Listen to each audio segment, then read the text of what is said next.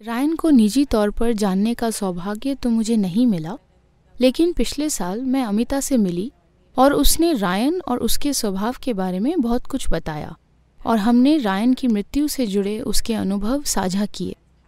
और यहाँ उसके अंत समय के करीब मुझे मेरे पिता के साथ काफ़ी कुछ ऐसे ही अनुभव हुए थे और हमने उन अनुभवों को भी काफ़ी साझा किया है।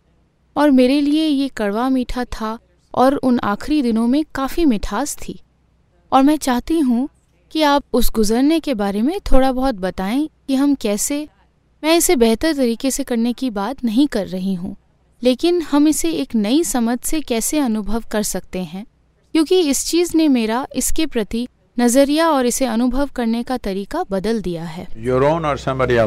मेरी अपनी नहीं पर शायद मेरा मतलब दोनों से है। कि किसी की मृत्यु के अनुभव में उनके साथ होना और किसी के मरने के बाद यहाँ होना। मैं चाहता हूँ कि आप ये ध्यान से सुने क्योंकि इसका आसानी से गलत मतलब लगाया जा सकता है। क्योंकि जब कोई अपने प्रियजन को खो देता है?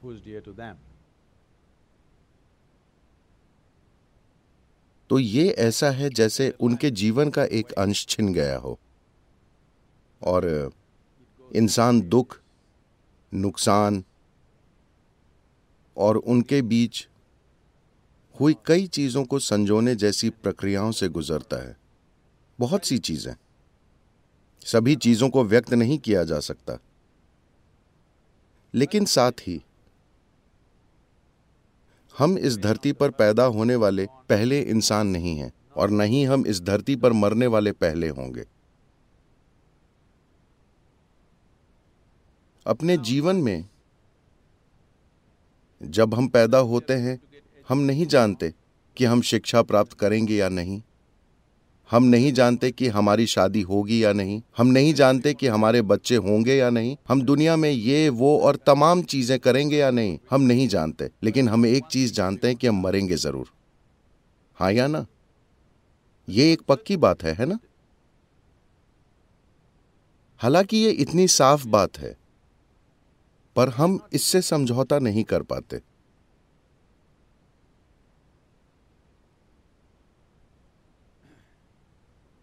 किसी ने मुझसे पूछा, सदगुरु, सांप कैसे मरते हैं? वे कहाँ मरते हैं? क्योंकि कभी मरा हुआ सांप नहीं दिखता, जब तक कि किसी ने उसे मारा ना हो।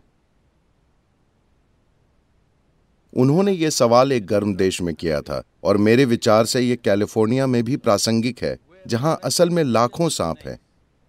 लेकिन वे शांत जीव हैं। वे बाहर ज़्यादा नहीं दिखते जब तक कि आप उनके इलाके में कदम ना रखें। और वे दिखते नहीं हैं। वे बस वहीं रहते हैं। तो वे कहाँ मरते हैं? खासकर कोबरा के मामले में यह बहुत शानदार है। जब वे मरना चाहते हैं जब वे समझ जाते हैं कि अब मरना चाहिए तो वे दूर चले जाएँगे एक ठिकाना ढूंढ लेंगे और वहाँ जाकर बैठ जाएँगे। और वे 18-20 दिन तक कुछ नहीं खाएँगे। वहीं बस बैठे रहेंगे और कुछ नहीं खाएँगे, और वे मर जाएँगे। एक मौके पर अनुचित करुणावश मैं इन कोबरा को नीचे ले आया, क्योंकि मैं जानता था कि वे कहाँ बैठे होंगे। मैं उन्हें उठाकर ले आता और ज़बरदस्ती कुछ खिलाने की कोशिश करता। उनके मुँह में खाना डालता और इस बारे में कुछ करता।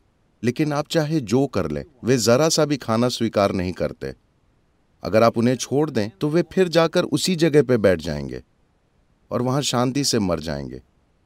मैं ये कह रहा हूँ कि एक रेंगने वाले जीव में इतनी जागरूकता है कि वो जानता है How long this body should be on and when it should go. कि ये शरीर कब तक रखना चाहिए और इसे कब जाना चाहिए। इसी तरह से आपके जीवन और हर दूसरे जीवन के पास ये चेतना होती है कि कब इसे इस शरीर से चले जाना चाहिए। या तो इसलिए कि हमने इस शरीर को कोई चोट पहुंचाई है Or because simply या बस शरीर में इतनी तीव्रता ही नहीं बची है कि ये जीवन को संभाल सके।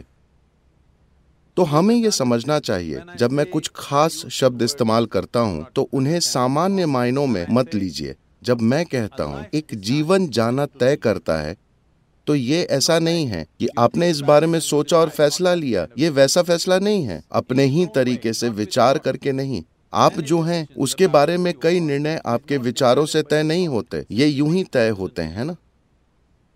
Like that a life decides when to leave. उस तरह से एक जीवन तय करता है कि कब जाना है। जब तक वो यहाँ है, हमें इसे बचाने, कायम रखने और अपने पास रखने के लिए हर चीज़ करेंगे, क्योंकि हम उस जीवन को प्यार और आदर करते हैं। लेकिन एक बार जब वो चला जाता है, तब हमें उस निर्णय का सम्मान करना चाहिए, क्योंकि उस जीवन ने चले जाना चुना है।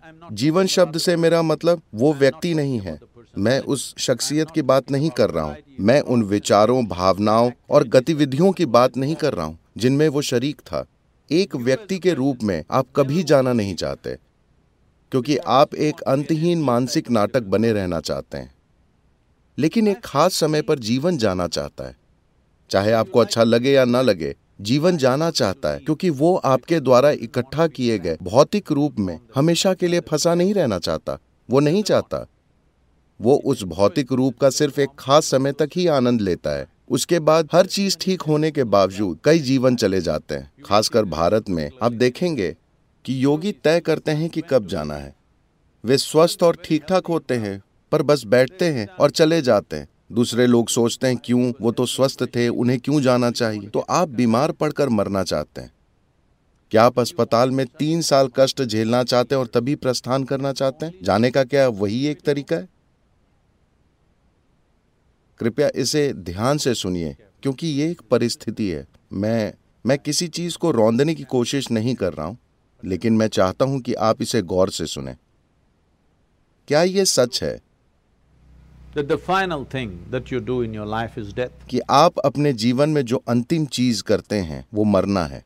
तो आखिरी चीज़ जो आप अपने जीवन में करें क्या ये बहुत महत्वपूर्ण नहीं है कि आप उसे शालीनता से करें? है ना? आप सब लॉस एंजलिस से हैं। आपको तो इसे स्टाइल में करना चाहिए, है ना? कम से कम शालीनता से। क्या यह भी महत्वपूर्ण नहीं है कि दूसरे जीवन जो हमारे आसपास हैं, जब उनका समय आए तो हमें मदद करनी चाहिए ताकि वे शालीनता से जा सके? न कि उन्हें अपने चारों ओर चल रहे मेडिकल उद्योग का शिकार बना दें। हेलो? मुझे बताइए, जो जीवन अभी बाहर आने वाला है, अगर आपने उसे हर किस्म के सहारों से तीन महीने खींचकर और बढ़ा दिया तो उसका क्या तुक निकला? आपने उसे पीड़ा और कष्ट में तीन महीने और खींच दिया। उसका क्या मायने है? इसका मतलब बस ये है कि आप जीवन की प्रकृति से अनजान हैं, और जो आप जानते हैं, उससे चिपके रहना चाहते हैं, और जो कुछ आप नहीं जानते, वो जानना नहीं चाहते। ये बहुत महत्वपूर्ण है। कि हम व्यक्ति को तो जानते हैं। हम इस इंसान को और इसे और उसे जानते हैं, वो ठीक है। हमने उनकी शख्सियत का आनंद लिया है, लेकिन आपने उनके जीवन की प्रकृति को नहीं छुआ है। क्योंकि जब तक आप अपने जीवन की प्रकृति को नहीं छूते, तब तक आप किसी दूसरे के जीवन की प्रकृति को भी नहीं छू सकते। तो हमें जो सबसे महत्वपूर्ण चीज़ करनी है, वो ये है कि हमें मृत्यु की बात या उसकी तैयारी नहीं करनी है, कोई ज़रूरत नहीं है। हमें ये करने की ज़रूरत है कि जो शरीर हमने इकट्ठा किया है, उससे परे आप मुझसे सहमत थे कि आपने ये इकट्ठा किया है। इस मन से परे, ये भी धारणाओं और जानकारी का संग्रह है। इन दो ढेरों से परे, अगर आप अभी यहाँ बैठते हैं और जो जीवन आप हैं, उसका अनुभव करते हैं तो आपको जीवन के किसी पहलू से कोई परेशानी नहीं होगी, जिसमें मृत्यु भी शामिल है। मृत्यु कोई अलग चीज़ नहीं है। मरना एक जारी रहने वाली चीज़ है। हम सब अभी धीरे धीरे मर रहे हैं। एक दिन ये पूरा हो जाएगा। क्या आपको लगता है कि ये एक दिन अचानक होगा? ये पहले से ही जारी है है ना? हेलो क्या ये नहीं चल रहा है? मरना हम सब में जारी है। क्या हमें इस प्रक्रिया को, देखिए, आप अभी ये कह सकते हैं कि मैं अभी ज़िंदा हूँ। इसे कहने का दूसरा तरीका यह है कि मैं मर रहा हूँ। मैं अभी मर रहा हूँ। हम इसे जितना ज़्यादा से ज़्यादा हो सके खींचना चाहते हैं। लेकिन इसे अनुभव के स्तर पर जानना सबसे महत्वपूर्ण है, न कि बुद्धि से समझने की कोशिश करना। क्योंकि अगर आप बुद्धि से समझते हैं तो ये हमेशा एक के मुकाबले दूसरा होगा, क्योंकि बुद्धि की यही प्रकृति है। बुद्धि बिना दो चीज़ें बनाए कुछ नहीं समझ सकती। तो आपने जीवन और मृत्यु दो चीज़ें बना दी। जीवन और मृत्यु जैसी कोई चीज़ नहीं होती। जीवन और मृत्यु एक ही पैकेज है है ना? हेलो ये एक पैकेज है। अभी हम जी रहे हैं और साथ ही मर भी रहे हैं। सवाल यह है कि आप इसे कितनी शालीनता से करते हैं? अगर आप इस पल को पूरी शालीनता से चलाना सीख लें तो आप उस पल को भी पूरी शालीनता से निभाएँगे। वो कोई अलग किस्म का पल नहीं है, वो भी ऐसा ही पल है। योग विज्ञान में इसे ऐसे कहा जाता है हर सांस खींचने के साथ आप पैदा होते हैं और हर सांस छोड़ने के साथ आप मरते हैं। जब आप एक छोटे शिशु की तरह पैदा हुए तो आपने पहली चीज़ की थी सांस खींचना है ना? What do you think is the last thing you will do? आपको क्या लगता है कि आप आखिरी चीज़ क्या करेंगे? सांस छोड़ना है ना?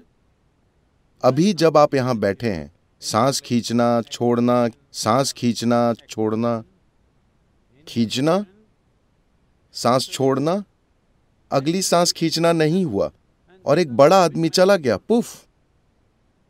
हाँ या नहीं? ये इतना ही नाजुक है। मैं चाहता हूँ कि आप इस पर गौर करें। हर पल ये हो रहा है, ये सांस जो बाहर गई, अगर ये वापस नहीं आई तो ये चला गया। एक इंसान कितना कुछ कर सकता है, लेकिन साथ ही, बस ये देखिए कि ये कितना नाजुक है।